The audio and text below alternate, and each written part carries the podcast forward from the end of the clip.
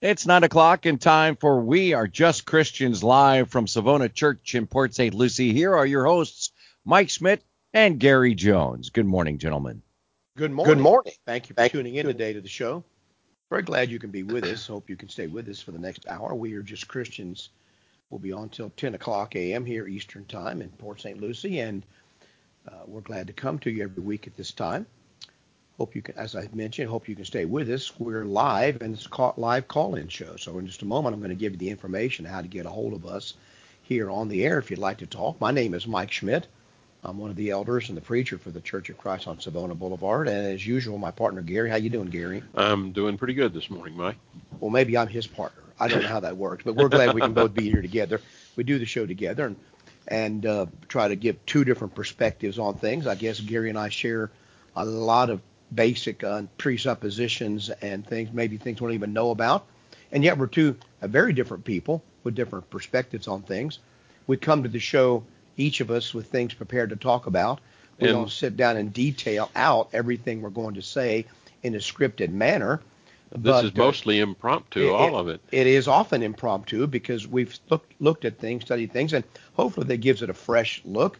We're not trying to uh, just you know ram something down people's throats, but try to look at what the scriptures say. So this show is about, since it's called We Are Just Christians, it's about being just a New Testament Christian here in the 21st century, getting past and beyond all of the different denominations, all the different ideas, even human philosophies and po- political ideas, back to what the Bible says about how a person ought to think, live, and uh, uh, do the things we do in this world together, both as a church and as individuals.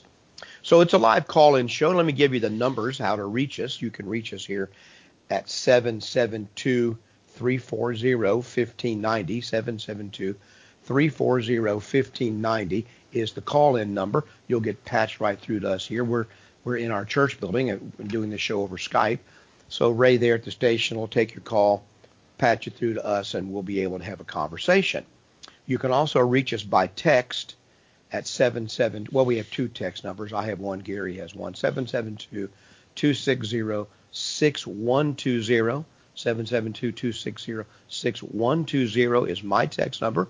And then 772 260 6220 is Gary's number, 6220. So let me give you the ground rules like we usually do in case you're a new listener to the show.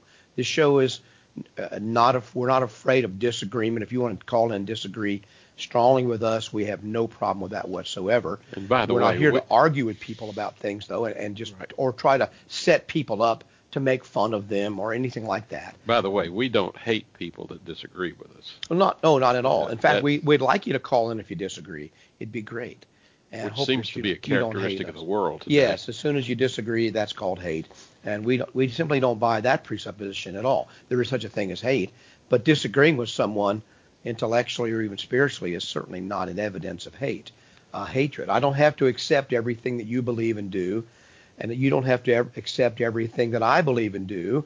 Uh, we, we, have uh, the privilege of using our minds to think about the things that we do and look at what the scriptures say, and then hopefully change our thoughts and behaviors to be in conformity with that. Well, Mike, in, that in any event, that that's this show is not about just disagreeing. Well, that brings up something you said. You know, it doesn't really matter what I think or what Mike thinks or what you think about the Scripture. What really matters is what God says in the Scripture, and John 12:48 is one of those. We say that Jesus has said, "The word that I have spoken will judge him in the last day." That's us. Right. So the only one that really matters about who what they think is God, and that's found in the Scriptures. Right. And, and if you don't believe in God, we'd like to talk with you about that too. It'd be great to receive some calls from folks that are either agnostic or doubting or do not believe in God or the church or anything like that, and uh, to, to talk about these things in a respectful way. So we're going to hopefully, if you call in with a question or comment, we're going to take your call, listen to your question, make some comments about that. You can respond. We'll have a conversation. And then we're going to give you the last word in that conversation so you don't feel like we're just using you uh, in some way or taking advantage of you, you can have the last say, and then we'll go on to something else. That's what the show's about. And hopefully, in the end, we can all learn something. We're going to try to give you this show. We're going to try to give you uh, some scriptures, some something from the Bible to take with you to look at, to, to understand. Whether you and I agree in the end what the meaning of that is, well, we can't determine that ahead of time. But we're going to try to give you the scriptures, not simply our opinion, although we do express our understanding of what the scriptures say. Gary and I aren't going to make any bones about our presuppositions about life and Christianity and the scriptures. But we certainly, though, don't share the presuppositions of, say, a Roman Catholic priest or even an evangelical scholar of some sort, a preacher. We probably have something in common with both of those. Or John Calvin. Or John. We're, yeah, we're certainly not going to accept, say, well, this is a Christian idea, so we accept all of that, or some preacher said this, some televangelist or some other preacher said this, so we we we must believe that too. We'll try not to ascribe to you things that you don't believe, and we will expect the same from you that you don't ascribe to us something that we don't believe just because you've heard some other Christian or some other celebrity say that. That isn't what that's not even fair. So we're not going to do that as best we can.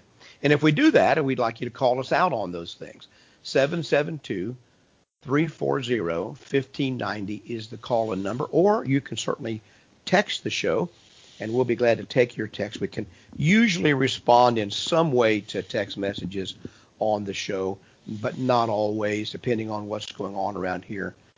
Uh, I used to have a three-track mind. I barely got a one-track mind now, Gary. So uh, it feels like some days. And this Well- week, for some reason, has been particularly bad. I seem like everything I do, I feel like I'm forgetting something. I just see, can't seem to get a good feeling about what's going on. That's I hope Well, it's not the sign of big things to come, as Well, it were. The only thing I'd like to say, Mike, is uh, we talked about presuppositions, and, and I'm going to express one of ours. I think you and I both hold this in common. In Galatians chapter 1, beginning in verse 11, Paul says, But I make known to you, brethren, that the gospel which was preached by me is not according to man. For I neither received it from man, nor I was I taught it, but it came through the revelation of Jesus Christ. Um, Mike and I assume that the Bible, as written, Old and New Testament, was inspired directly by God and is the Word of God. That's a presupposition that we hold. You you may not want to hold that, but that's where we're coming from. Okay. Well, um, and I, I, that's exactly right. Now we got a, a text uh, just now, Gary, Okay. and we'll see what we can do with it. This is from John. He he's texted us a couple of weeks ago. We were we were not live last week, so we got two things. One is about that show, about the poetry of the Old Testament, about Zechariah nine. Looks like Jesus is going to ride on two animals or one animal, and Matthew's there's two animals there. We're going to talk about that a little bit. The other one was something that came right after we got off the air that I want to talk about.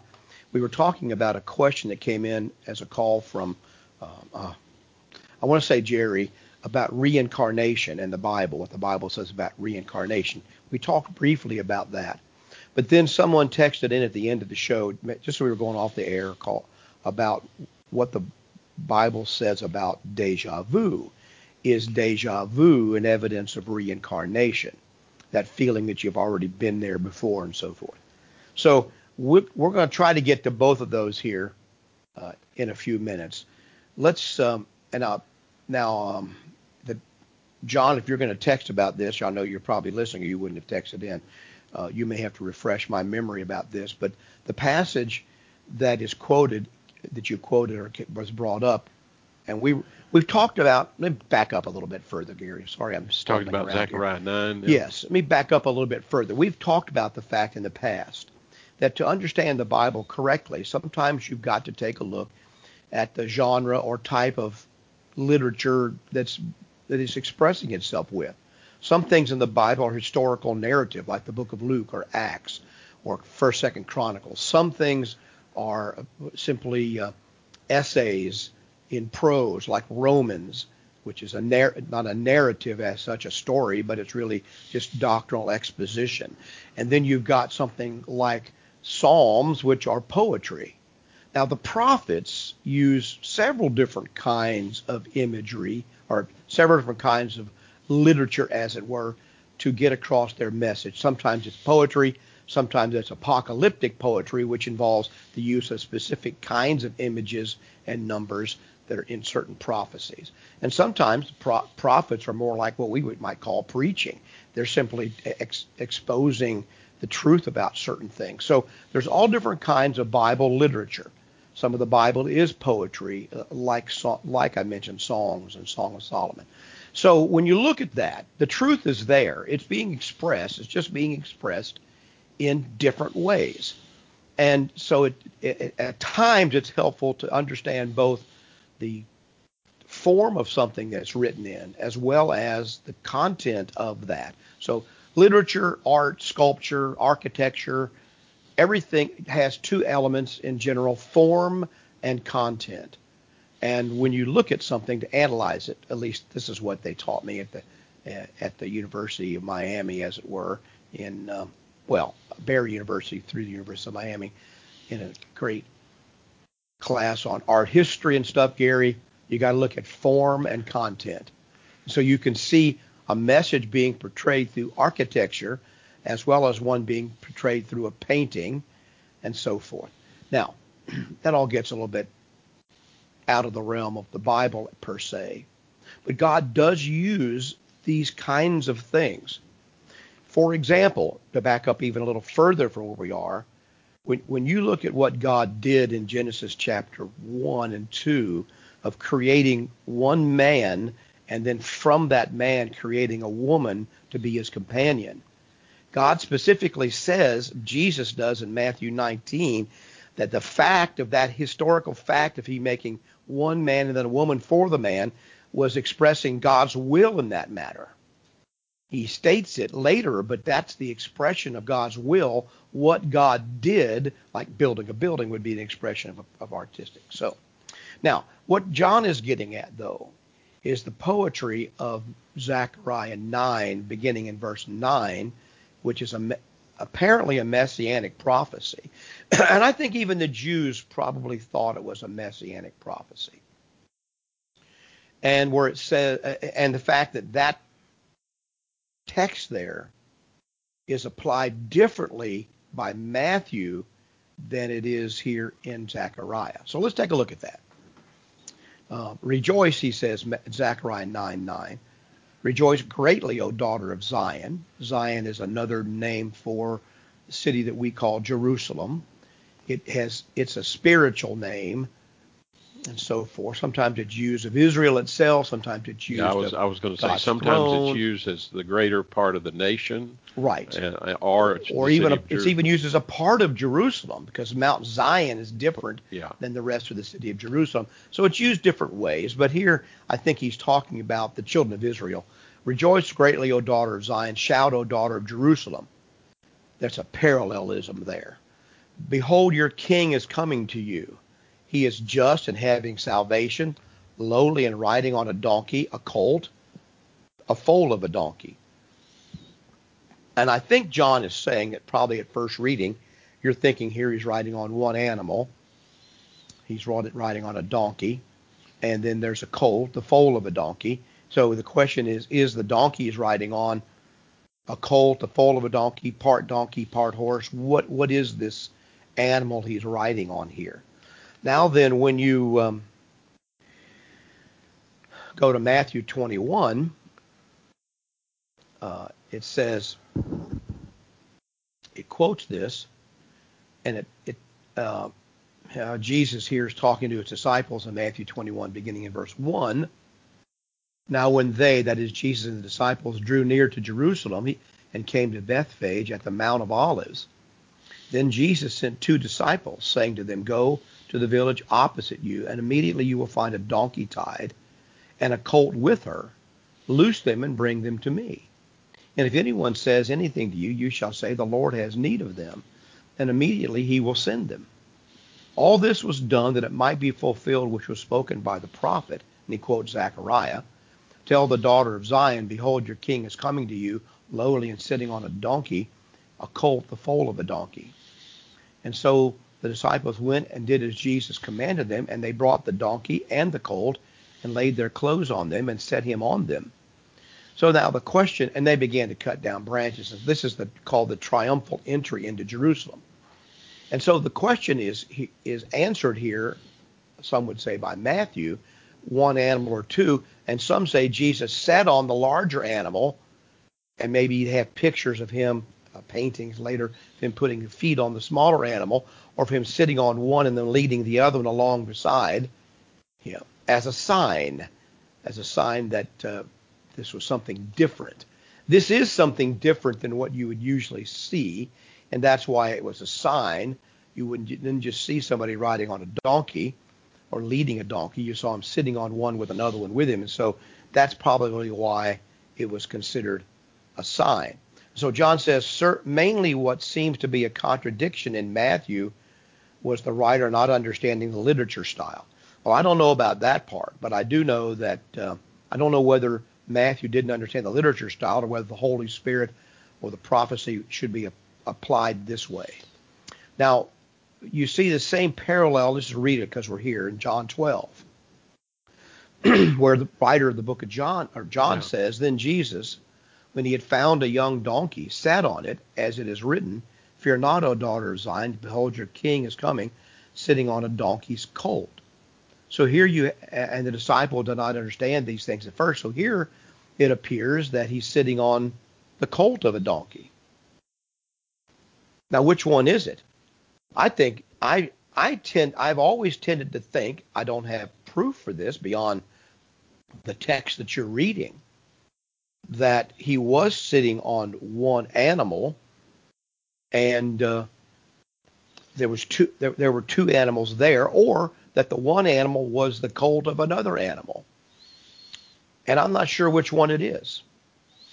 Okay? That's the problem. Now there's another reference to this. Let's see if I can look it up here.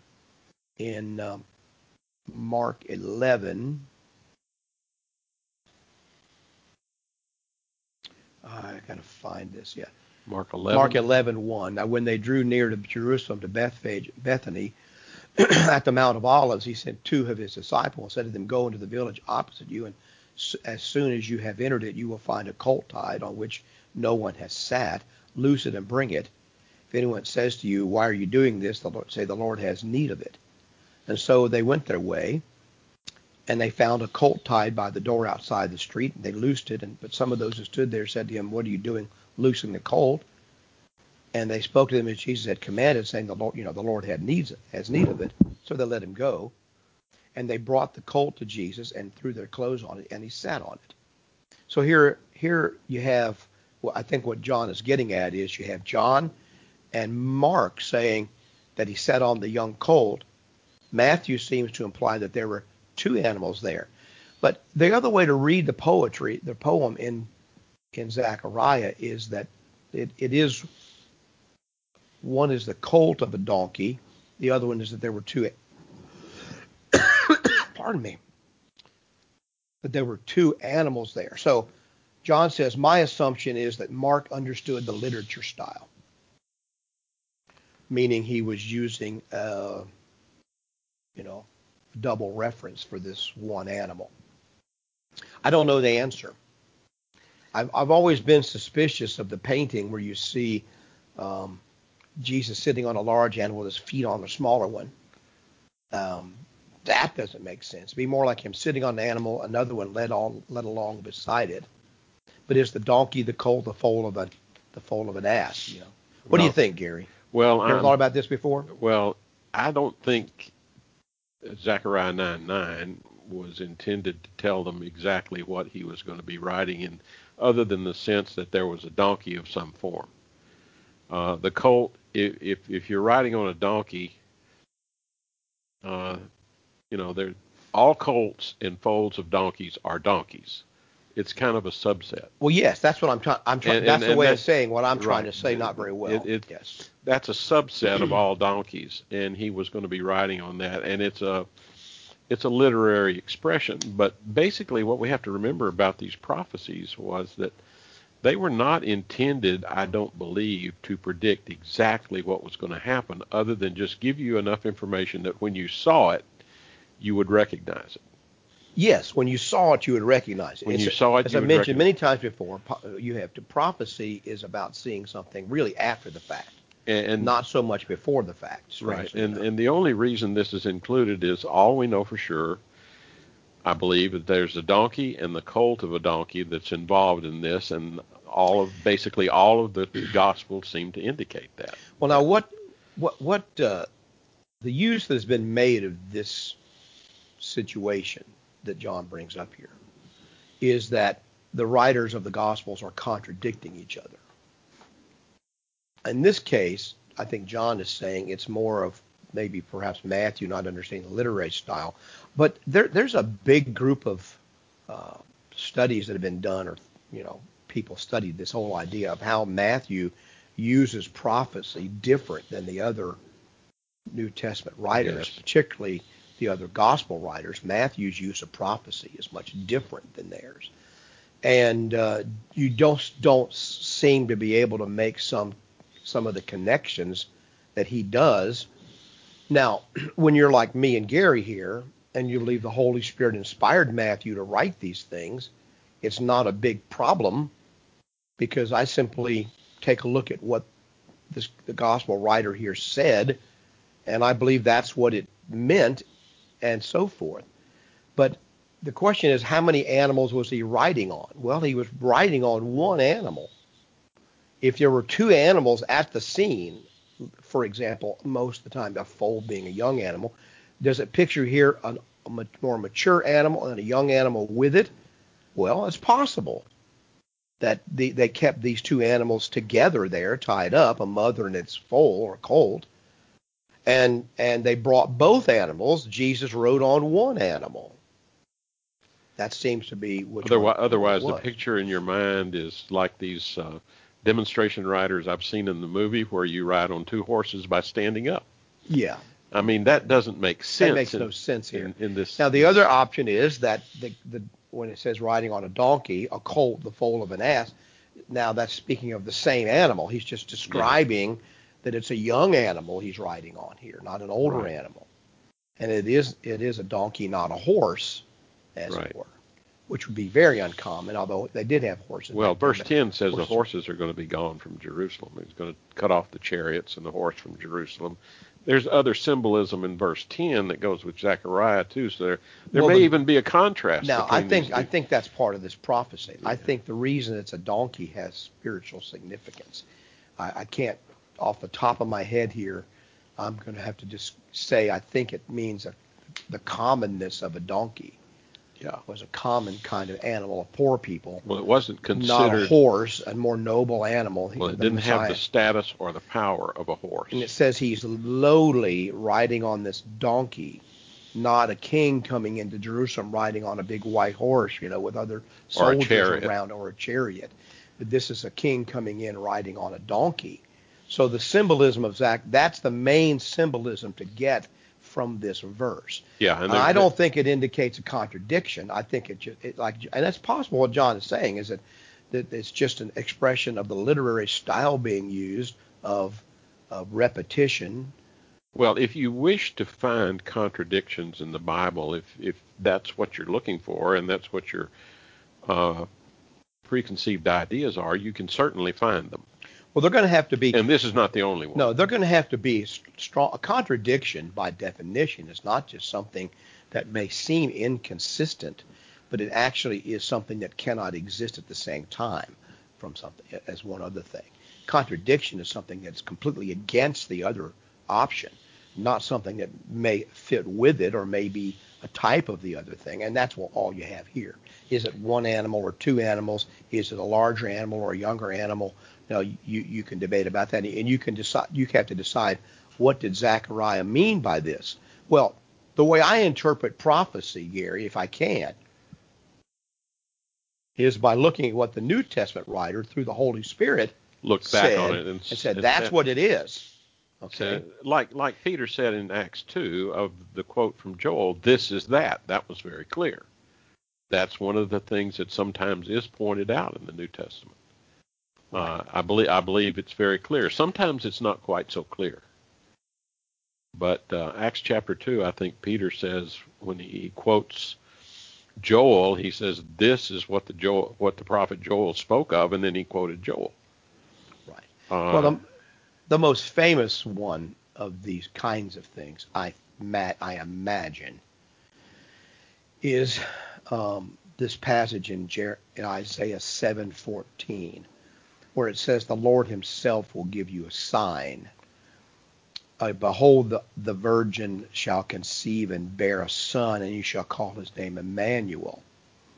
Now, people say, well, the word virgin there in Hebrew means young woman. Well, let me tell you something. According to the Bible, according to the Hebrew culture, a young woman, an unmarried young woman, was, Was a a virgin. virgin.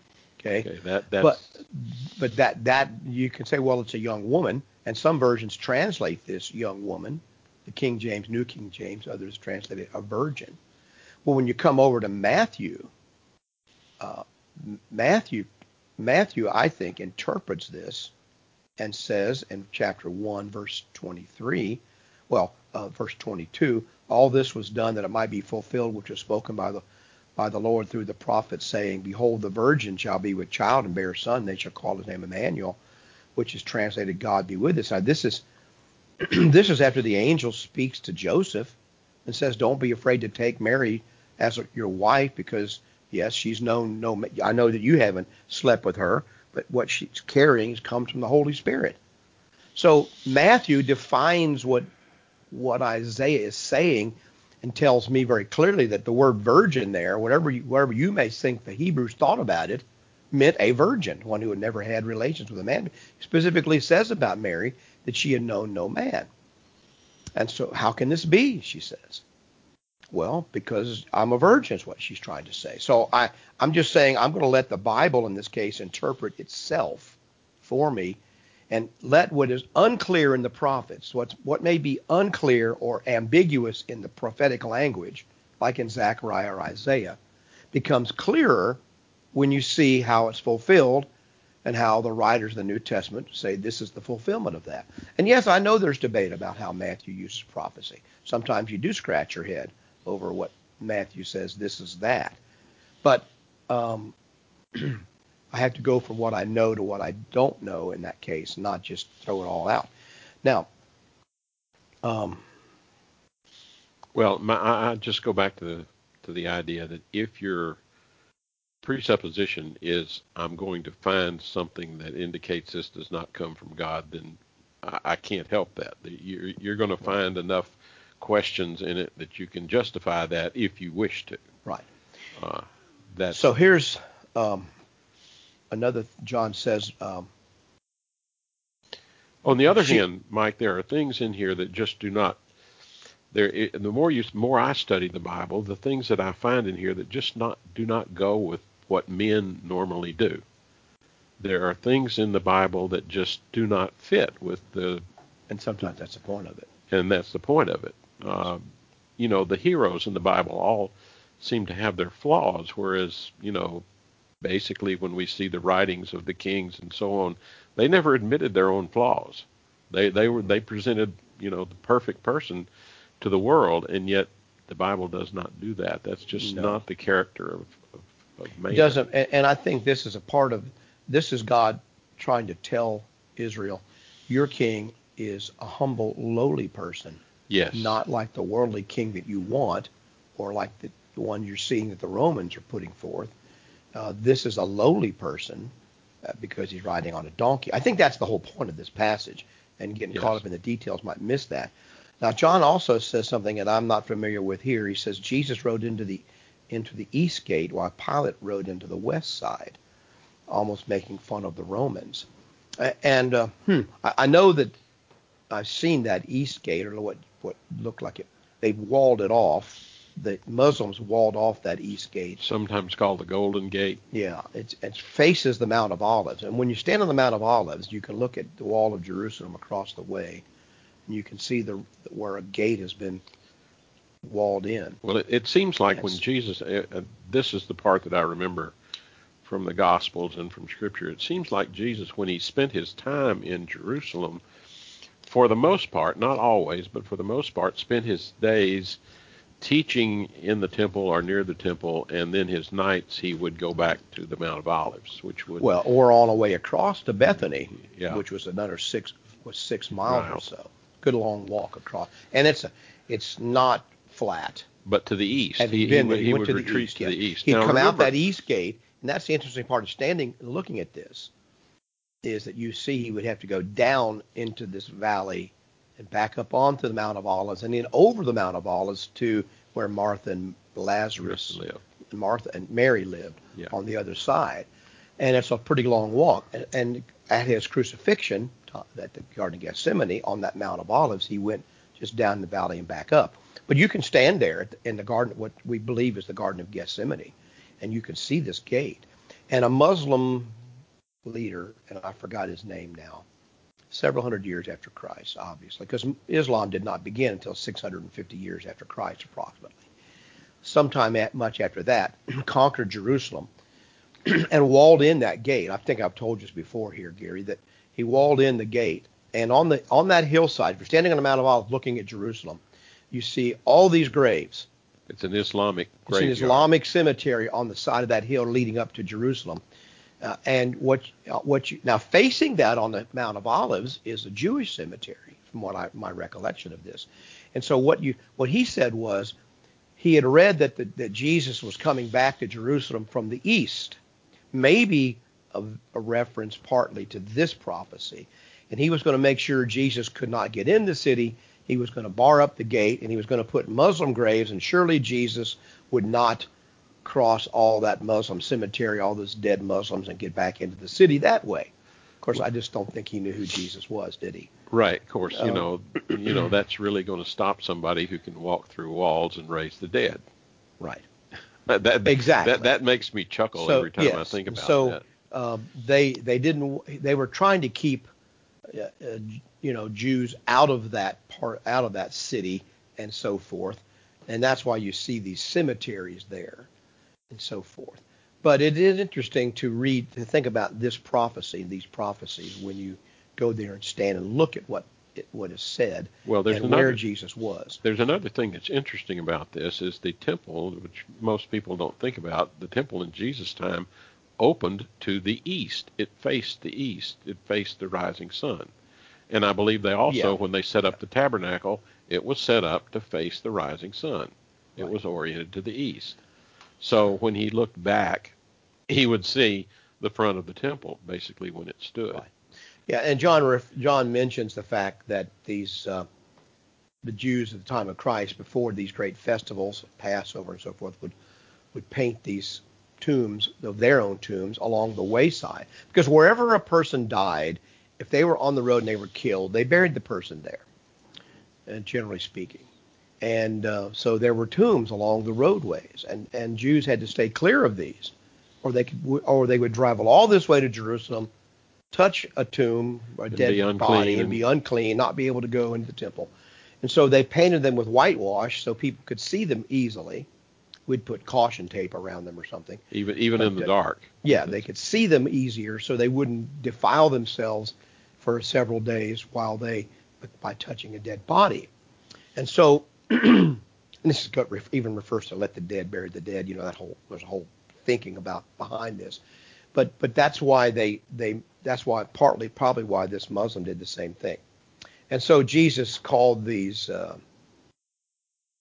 the Pharisees, you know, tombs, sepulchres full of dead men's bones, nice and shiny on the outside, but on the inside full, Full of, of corruption. full of corruption. Anyway, that's um, that's what I got on that Zechariah prophecy. I have to admit, Gary, I hadn't looked that up in a long time, and so I feel like my answer was pretty incomplete. But that's the best I can do with uh, what's what's before me this morning. Maybe we can take a little more a little more time on this later. If you'd like to hear more about this, just text us or email me and, and me and Gary, and we'll talk about that. You can reach us by text 772 340 uh, wrong number 772 260 6120 that's my text number gary's text number 772 260 6220 if you'll text us or you can email us and we'll talk about this question or any others, you can email the show at justchristians at att.net. Justchristians at att. The only thing I'd say is the, the substance of Zechariah 9 9 tells me that Jesus could have been riding either a donkey or the colt, the foal of a donkey. Either way, he rode a donkey. And and your point is that's a, an animal of less status and less power than a horse. Well, I mentioned he's lowly yeah. coming on. The, he's he's lowly coming on this animal. So I think that's the main point that Zechariah is making. Now, then it does bring up the interesting issue of the, of the differences in expression between Matthew and the synoptic gospel writers. And maybe I can do a little more reading in a contemporary way on that. Some of the, my, my recollection of those things is things I've yet read years ago. and so, um, you know, they say those creases in your brain, you know, get more pronounced as you get older. so I may have some some faulty creases going on there. But anyway, we were talking also, let me give you the numbers again to reach the show. You can reach the show live, and we'd love to have you call us this morning about whatever's on your mind. 772 340 1590. 772 340 1590 is the call in number for We Are Just Christians. And as I mentioned just a moment ago, you can reach us by text. I'll just give the one number 772 260 6120. We'd be glad to take your calls or comments or text, whether you agree or disagree or want to add to what we're saying. Now, another subject came up because a question was asked two weeks ago. We weren't here last week live, but two weeks ago was asked about the Bible and reincarnation. And um, so we talked about that a little bit, and we'll kind of go back to that. But then, just as we went off the air, a question came in on text, couldn't get to it about what's the relationship between deja vu and reincarnation, or does the Bible say anything about deja vu? Now, I want to begin this thing by reminding you of what we said about reincarnation. I, I don't believe that reincarnation fits with the Bible picture of, of history or anything else. Reincarnation is something that comes from Eastern religion. Those who try to incorporate karma and reincarnation into Bible teaching are simply not being faithful to the text of the Bible, both specifically and in a gen- generic way as to what the Bible is. The Bible pictures history as something that God created, as it were, time. From eternity, God made time and put humans in this realm of time to exist. And it's a one way thing. It flows one direction, if you want to use that as an image. And it has a point to it there is a goal or an end of history. There's a teleos, as we would say in Greek, or a, an end point, a, a reason for it to be. And history is flowing in the direction of the salvation of man, with Christ as the centerpiece of that history, and his second coming as the culmination of that history, ending in judgment. So now this is not the way this is not the way that Buddhists or Hindus in particular Hindus, picture history. It's a big circle. That's this circle of life thing that Disney promotes to your children all the time. That well, the Lion King his, and yeah, all yeah, yes. It's just a big circle that spins round and round and goes round and round and never really stops until everything reaches a state of nothingness, of nirvana or nothingness, not heaven, but nir- but nothingness.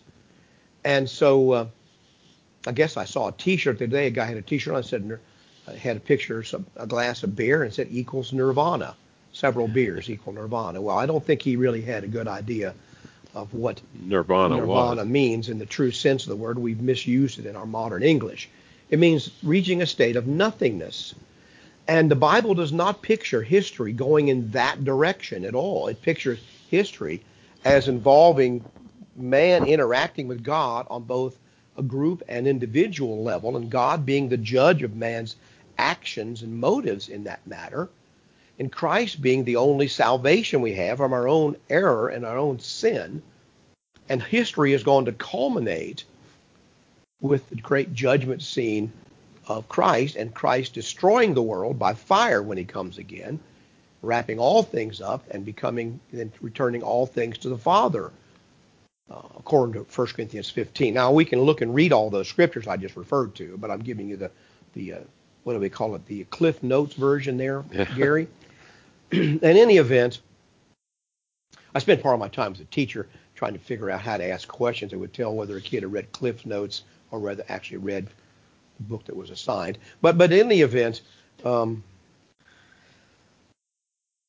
that that's why I would say it contradicts it. Now now as for a scripture, the one that comes to mind readily, we could have several that say that Christ is the end of things or the the goal of things. You have this passage in Hebrews chapter nine. And it uses a, a, word here twice that is very critical to our understanding. And this is why I say history is moving and time is moving in one direction, according to the Bible. And so to put reincarnation or karma onto this is simply to ignore what's being said, and it's a disservice to it. Here, the writer of Hebrews says, in speaking of the parallel between the Old Testament uh, sacrificial system and Christ, for Christ, he says, has not entered the holy places made with hands, which are the copies of the true, but into heaven itself, now to appear in the presence of God for us.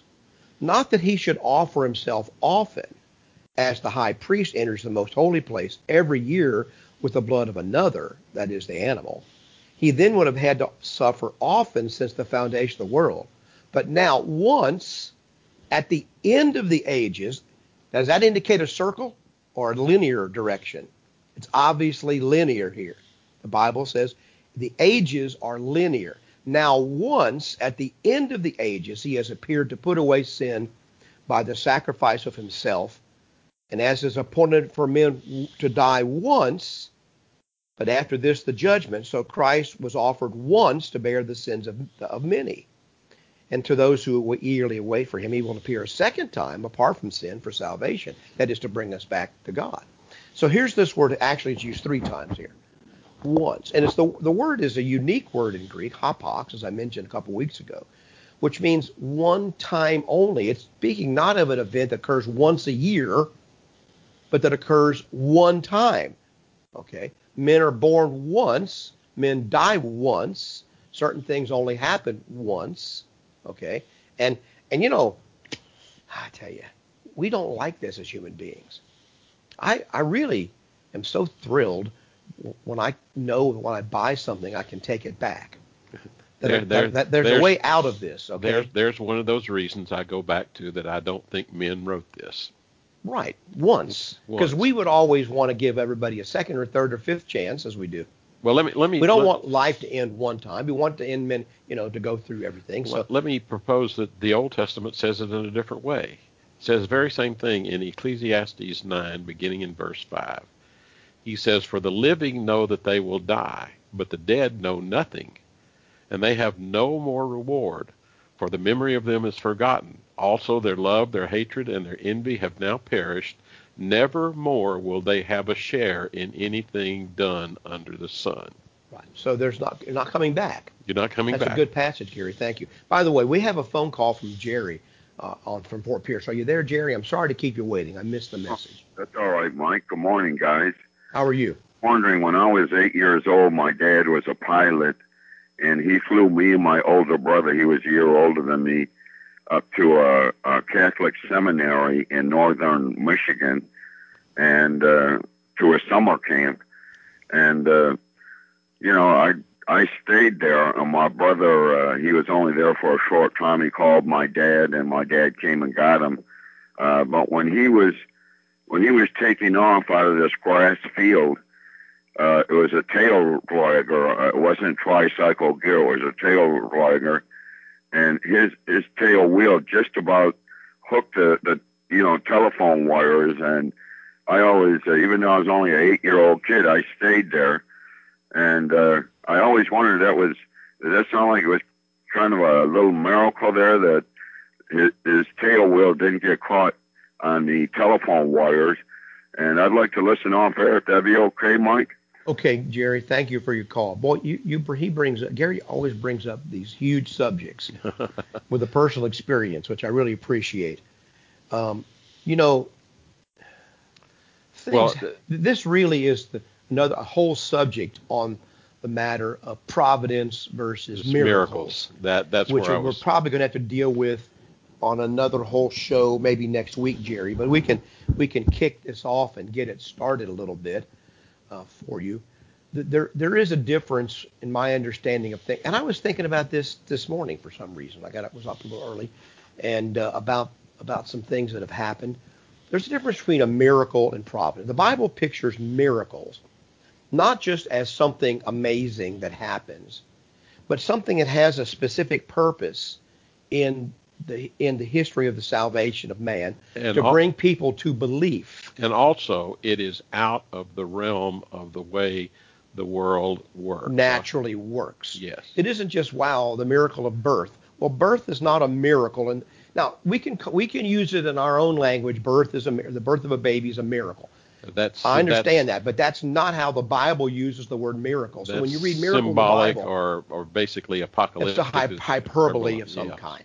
Because birth is something that happens all the time in the world that we live in. God does now. It's a it is miracle in the sense that God made it. Don't misunderstand what I'm saying here. Or we may not create- we may not understand all the aspects of it. God but created the, idea, the the way that humans and animals are born and conceived and born and grow in the womb and, and brought to life. And I witnessed the birth of all five of my children. So I understand what you're saying. But I but I'm also saying that, that God God made that, but that is the way the world works in an ordinary fashion, as if, as it may be.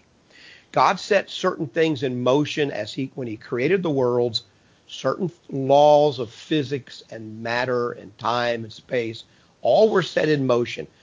Laws and principles we don't even understand yet entirely altogether. We don't even begin to understand them, I don't think. The more I read about modern physics, Gary, the more I'm telling you that the real people who know something about this say we don't know anything yet. Okay? that's been yet my they- yet they that's been that's been my personal experience working in engineering, developing new technologies and things like that. Uh, is my perception is that we do not understand the complexity of the universe at all. And a generation ago, they're saying, well, physics is dead because we already know it all. yeah. Okay, and now just- we're saying no, that may not be true at all. And same thing in biology with now the advance of genetics and and epi- epigenetics and other things. So yes, there are amazing things in the world. Okay, That we are see not that are necessarily- not miracles in the way that the Bible used the word a miracle, which means God suspends the natural law, does something completely outside the natural law, like the virgin birth we mentioned before, like walking on water, like, like raising Lazarus, the dead. okay? Lazarus from the dead, or Yes. Jesus from the dead. Right. Those are miracles. those are something that that's are a suspension or an abrogation of the law that God made in the beginning. Now, God's in when I say this is a miracle and this is natural or providential, don't misunderstand what I'm saying. I'm not saying God has nothing to do with that which is providential or that which is natural. He's behind all of that. I'm simply saying it's a different expression of His will. And so I can point to many things in my life, like Jerry just pointed there, that have happened that could have gone and likely should have gone another way, but didn't go that way at all. And um, that's called providence, one way or the other. And I, will use a simple illustration. Sometimes we're stuck in a big traffic jam. Somebody told me the other day a story where they're stuck in traffic for 45 minutes or more, and they finally get to where the accident was, and there's nothing there. There's no sign of anything apparently, except on the map where the accident was. Maybe one police car. They have no idea. And so they felt kind of miffed. At least they did, should have been able to see what caused them to be late and all these bad things. In their mind, all these bad things happened because they were late for an appointment. Of course, I'm thinking about the person. You think you had a bad day. What about the person who or involved in the times in a accident. car, maybe was killed and or, in, badly injured? Their life is altered forever, and the lives of their loved ones. Well, I'll, I'll use But- a, I'll use a little bit other example. let we, we we don't understand whether it's providence for our good or bad. That's- Well, that's right, because that very flat tire that you had, or we that had a red flat, light that you got red caught. light that you got caught at, could have actually spared you from a, a death experience, from a fatal accident. When you when you start off on a journey and you pray that God might give you a safe journey, and you go down the road and you have a flat tire, are you upset because you didn't get where you were going on time? Or do you think back and say, well, perhaps this is God looking down the road and seeing that if you continue at the rate and speed and circumstances that you're at, you're going to be involved in a fatal accident down the road. And so, because of your prayer that day, He alters the circumstance, and some, something something causes the air to go out of the tire. Maybe you hit a nail, a, a screw. We had hit a screw somewhere the other day, caused a flat tire. A long time later, several hours and hours later, that that screw fell off a truck somewhere. Who knows where? Was thrown on the road by some kid. I, I don't know God knows all those circumstances, and yet He's able to steer the car, as it were, of the universe to make it come out this way. And yet, or maybe He looks down the road and says, "Well, Mike prayed for a safe journey, but I don't see any problem. Everything's going to go smoothly." So at the end of the day, what do I know? I don't know. I don't know what God did or didn't do about that. Right. And yet, we have to realize that God, have, with all of this control, allows us to make our own choices. We've got to understand that He allows us to make our own choices, particularly about how we deal with Him. With all that power, He can still allow us freedom. Yeah. That that is that is one of the most amazing things to me about God. Well, that, that what people forget, what Calvinists forget, and what, what and what other people forget, people who don't believe in God had the problem, people who believe God controls everything had this problem, is that what the Bible pictures is a universe in which God made according to his laws, and he lets it operate under those basic laws. People get cancer not because God wants to kill them, but because the universe is made a certain way. And, and he, people die when they fall off a building, not because God killed them or it was their time, as it were, but they stepped off a ledge and slipped and fell, and gravity took over, and the impact killed them, and so forth. But that's not to say that God does not is not able now that He's made the universe and set it in motion to also steer the universe as he desires to bring about the end result as he desires. Well, That's this, called providence. This is one thing that I would like to point out to the Calvinists. Here is a God who can control everything and has the ability to control everything and yet controls everything and still allows us to make our own choices to me, that God is more powerful than the Calvinist God. Right, and that we we mentioned this. Uh, I don't know if I can find it here. Uh, we mentioned this a couple of weeks ago. It's easier if you just control everything and make it work out the way you want. Yes, to. the the uh, the the Presbyterian or Calvinist creed is that God from all eternity. Here's the quotation from the Westminster Confession of Faith. God from all eternity did by the most wise and holy counsel of His own will freely and unchangeably ordain whatsoever comes to pass. So God is ordained unchangeably whatsoever. Those are big words, Gary. Unchangeably and whatsoever are big word. Whatsoever comes to pass. So if anything, anything that has happened or will happen, God has already preordained that that is exactly what is going to happen, and nothing could have possibly changed that. I'm not sure where prayer comes into that. Are you? Yeah. Now that's a problem. It, it, it sounds like oh, and this is called the Calvinist view of the sovereignty of God. Well, what you're saying is you have a, and I would say here's the word I would put on that. What what a scholar like uh, Jack Cottrell puts on it is that this this is the omnicausal view of sovereignty. That God is the cause of all things. He is the only cause of all things. Now, there is another kind of causality or view of sovereignty, is that God, because of free will, is able to control the end of history and what happens, but he does not cause all things to happen as they were. The Bible just doesn't make sense, and neither does God's nature make much sense if God unchangeably foreordained everything that came to pass and we've talked about this many times before. I think it's a crucial issue in religion. It's one that divided even the Greeks in their own way discussed this issue. The Iliad and the Odyssey and all those books were written about this very issue of the fates and free will and all that. And so did did God cause Jerry's father to just miss the the the, the telephone wire and so the back of his plane didn't catch on it? and save Jerry's life for some big purpose? I, I imagine so on some ways. But perhaps Jer- did Jerry's father have anything to do with that though? He did. He did.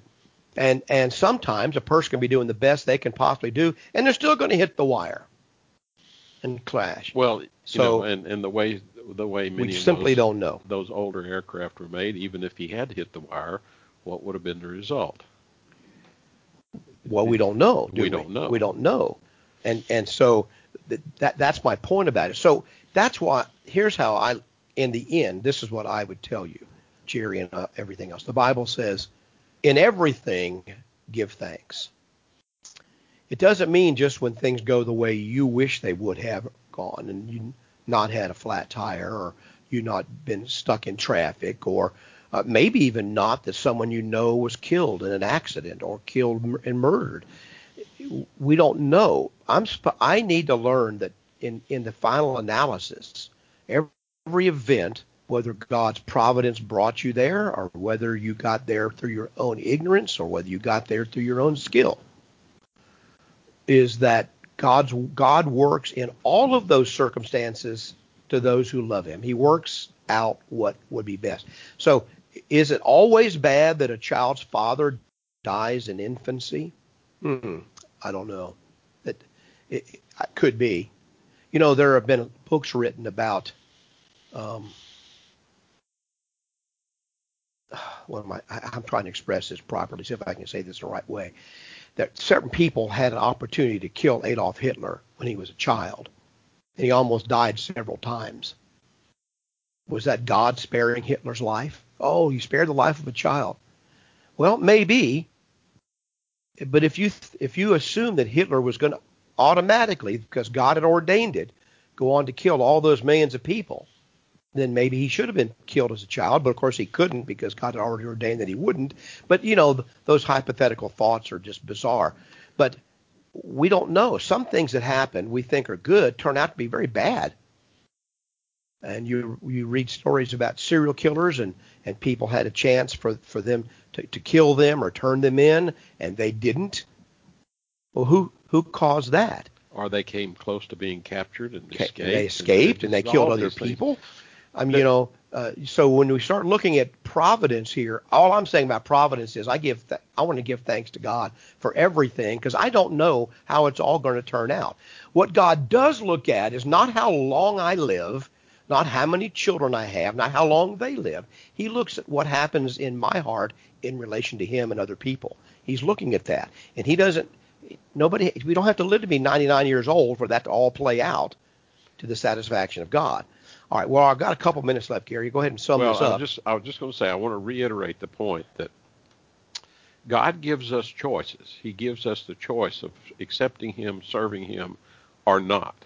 And yet, giving someone choice is to give over or to not be able to control that particular part. Yet, in the overall control of things, Job says, I know that you can do everything, he says of God, and that no purpose of yours can be withheld from you. yes.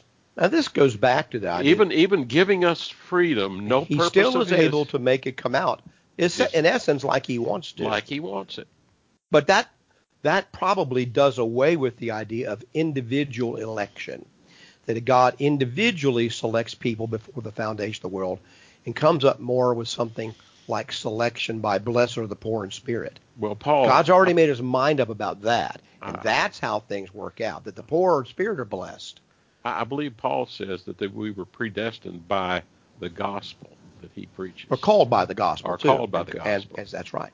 So uh, in any event, Jerry, we'll, my, I might pick up on this another show. We appreciate I appreciate you calling in very much, helping us out with that question, and John texting us. Uh, but we we want to take the last minute or so of the show here to tell you a little bit about the church and encourage you to listen to the to this show in other ways. you can email this show at justchristians at att.net. Just Christians, one word, at att.net. You can listen to this show anywhere you are. In fact, I listened to the recording of the show in Tampa the, last week by just going to wpsl.com, clicking on the and clicking on the listen live button, and you can uh, you can uh, get our podcast at wearejustchristians.com. Wearejustchristians.com. Listen to recordings of the show. We'd like to invite you to our services 2196 Southwest Savona Boulevard here in Port St. Lucie. 2196 Southwest Savona Boulevard.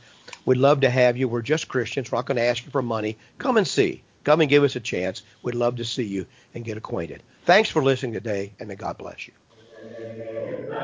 WPSL, Port St. Lucie. It's 10 o'clock.